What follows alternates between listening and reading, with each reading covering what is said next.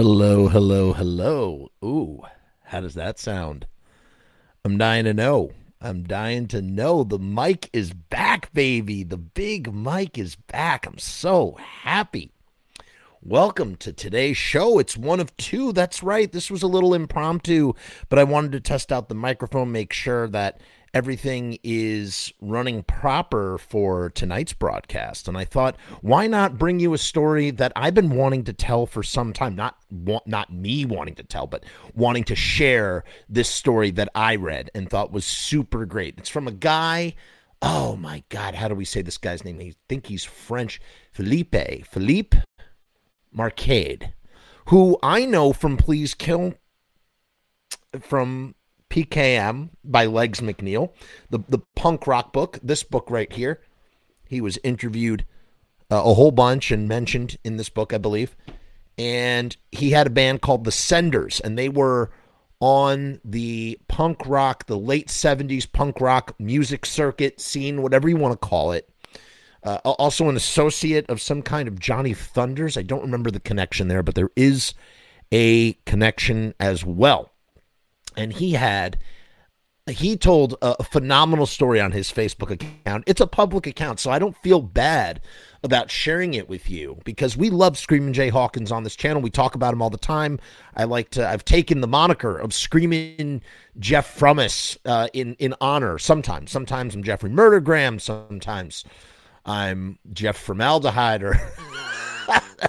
you know, the endless rock and roll punk rock stage names that we all love. I wanted one too. I settled with my last name, Promise, for the channel. But in any case, we love Screaming Jay Hawkins. And, you know, the thing that makes Screaming Jay Hawkins so fascinating, besides the fact that he's one of the guys who, you know, sort of rooted, he was rooted in in the macabre and you know, uh, he had his whole act. He had a he was just as much of a magician as he was shock rocker in a way, who jumped out of a coffin. He had a smoking skull named Henry. We've taught we have a we have a whole 90 minute program devoted to him on this channel. So go check that out. So we we're gonna just talk like you already know who Screaming Jay Hawkins is, right? I mean, he was there at the birth of rock and roll in the 50s.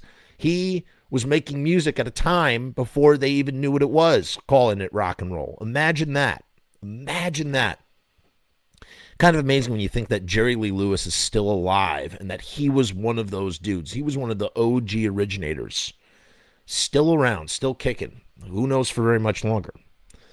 Um, so anyway, so this is from a series that he does called Autograph Stories, I guess. And this is the fourth one, Autograph Story number four. Today's episode, Screaming Jay Hawkins. I'm going to share what he shared on his Facebook here. Okay, I feel okay doing this because it's public. If it wasn't public, I would definitely maybe be a little bit more selective. We got to find it first. Where is it? Where is that some bitch? It's here somewhere. Did we lose it? I really want you to be able to see this this thing. Um, it's got to be this. Let's go for it. There it is. Okay. So you can see this now.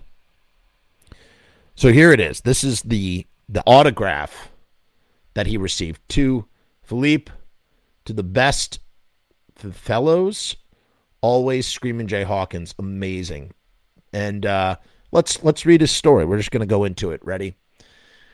So it's autograph story number four. Today's episode: Screamin' Jay Hawkins. This was this from the summer of 1987. I was in Los Angeles with the the Backbones, and we were just wrapping up a really good night at the club Lingerie.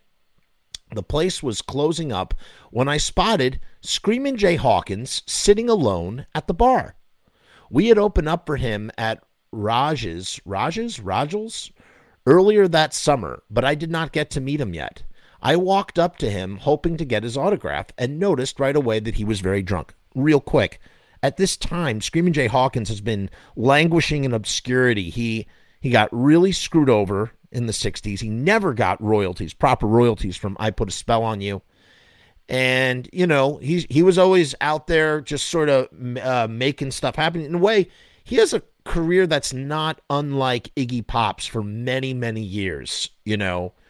And so he he kind of was languishing in obscurity. And then Jim Jarmusch plucked him out of that obscurity and started putting him in movies. And it's around this time that that starts to happen. So he's still he's kind of all over the place. He was living in New York for a while. He's performing at a rib joint in New York. That's how he met the Fuzztones. The Fuzztones were backing him up. That was in the early '80s, maybe even the late '70s. He hell, he even had the Misfits open up for him in 1980 at Doyle's first show at uh, Irving Plaza. So he kind of lived all over. He was living in Honolulu for a while, Hawaii, he lived, and he was also in Los Angeles as well. He got he had a whole bunch of coffins too. All right, in any case, so here he is. He's at the bar. He's super drunk. Felipe Philippe walks up. Forgive me for the mis- mispronunciations. Philippe walks up. I walked up to him hoping to get his autograph and noticed right away he was very drunk. It wouldn't be an overstatement to say that he actually was completely drunk. I introduced uh, myself to him I was a huge fan and that this was an honor to meet him. I then asked for his autograph. I handed him a pen and a piece of paper to sign on. The piece of paper was a Backbones flyer for the gig we had just played. That's all I had. I thought he would sign it on the back, which was blank, but he chose to sign it on the front. He wrote to Felipe. That's how it was spelled with two P with two E's, one L and two E's. To Felipe the Best Fellows, right above the name of my band. So he's referencing the backbones right there. So I see that's just a piece of the flyer. Then this is a photo of Screaming Jay underneath. That's what the image is here. So. So he he was endorsing the backbones, the best fellows. Uh, why was he even there? Why what? Uh, because they had opened up for him, I guess, again or something. I don't know. Uh, Philippe doesn't explain that. He doesn't explain it. And then he says, always and forever screaming Jay Hawkins. I noticed that on the bar stool right next to him, he had an attache case which was open on top. You could see a whole bunch of flash paper sticking out of it. He probably bought an entire new stash at the joke shop that day. This was the kind of flash paper he used in his show because Screaming Jay Hawkins had a show. As I said, he was just as much of a magician as he was a shock rocker. He had all sorts of trinkets and gizmos and doodads. He had chattering teeth. What's going on, Peter? Welcome to the, the stream. Long time no see. He had, um, you know, he, he had a skull. As I said, he had the skull named Henry that smoked, and he had the flash paper. He would set it on fire and sort of do it to just sort of surprise people. He would do it on stage. He would do it on uh, talk talk shows, radio shows, and whatnot. Um, not radio shows, on, on on TV shows, on you know TV appearances. Basically, what you did, you, you'd light a tiny piece of paper uh, that was hidden in your hand, and a flame would shoot out. It's one of the magic tricks he would do on stage. He was smoking a cigarette, and as he drunkenly tried to tear a little piece of the flash paper from his attache case. I realized he was about to light it up to amaze me. So, you know, that's the kind of guy that Screaming Jay Hawkins was, I guess. That he here is a fan, you know, uh, expressing their his their admiration, and he's like, "Here, let me." let me do my little trick, right? He like pull, breaks off a piece of paper, breaks off a little piece of paper, like he's about to, you know, do a, do do the flash, right? And what happens? What happens?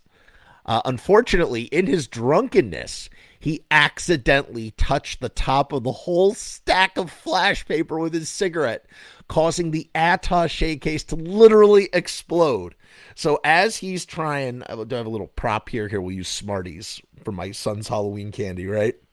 That's the best part about being a dad. You get to eat all your son's Halloween candy when they're young. You don't want them to eat too much candy. You have a little candy. Dad tax. Dad tax. That's what I call it. So, so he has his cigarette and he's reaching over and he ignites an entire stack of flash paper that he just bought at the joke shop, probably, and it causes an explosion. Uh, he, this is what Felipe says. Philippe says, a huge flame shot all the way up to the ceiling, and we were both knocked to the ground by the power of the explosion. He went flying, crashing violently against the cigarette machine. My eyelashes and eyebrows were burnt to a crisp. and my ears were ringing. So it's, I mean, if your ears are ringing, it sounds like a literal explosion. What's going on, Amy? Welcome to the chat. It sounds to me like that's a literal explosion right there. Uh, incredible. So he's not just speaking in hyperbole here. He is speaking very figuratively that there was an explosion. He was okay. Oh, um, uh, so his ears, so Felipe's ears, Felipe, Felipe, uh, sorry, uh, Felipe's ears were ringing. A couple of people ran to him and helped him back up. He was okay, though numbed and stunned. So was I. The attache case wasn't. As he brushed away the ashes from his jacket, he looked at me and gave me an embarrassed, I meant to do that smile and said, I got you good, didn't I? I'm sorry. I'm sorry. That was that was just awesome, man. that was so great. What was my son's Halloween costume? Oh my goodness. He was a ninja. He was dressed up like a ninja, and my daughter was a princess. She went trick or treating for the first time and she loved it. And I loved it too because I got twice the candy to pick through. I got to pick out all my favorite little candies. I said, okay, here you go, kids. This is the dad tax. You, you eat the candy until you rot your teeth out for the night, and uh, and I'll just uh, you know sneak in here every once in a while and, and take a thing or two. You know, the Halloween fairy comes in, sneaks in, and takes some candy. So, is that not a great story though? Like he just, you know, he he wants to get an autograph. And here's the thing: this is my hot take. Ready? This is my hot take from from the story more than anything. Ready? You have to imagine that this is not the first time that this has happened to Screaming Jay Hawkins. Screaming Jay Hawkins does two things, three things often in the story. Okay, this is my big takeaway from this. He smokes cigarettes, right? He always is smoking cigarettes. He's always signing autographs. He is a very famous dude. I Put a Spell on You is one of the most famous, iconic songs out there. And, you know, it's one of the most covered songs out there. Nina Simone made it even more famous. Creedence Clearwater Revival made it even more famous. This is a big freaking song, right? So people are recognizing Screaming Jay. They're coming up and they are asking for autographs. So that's two things that happen quite often. Three, he is constantly in need of flash paper, right? He needs flash paper. Like, you know that he's always restocking for his shows, you know, because he was always performing. He never stopped working. That was he was a hard working dude. He was always out there. I mean, that's where the money was coming. That's how he made his living. He wasn't making it from royalties. He was making it from performing live. That was really what his that was, you know, his main income. And there's a fourth thing, right? So there's a, we said those three things had to happen all the time. Here's the fourth thing I didn't mention. There's four. Four is that he was he was a drunk. Screaming Jay Hawkins was a drunk. We know he was a drunk. He, you know, uh, throughout his life in various stages would would would be more drunker than others, right?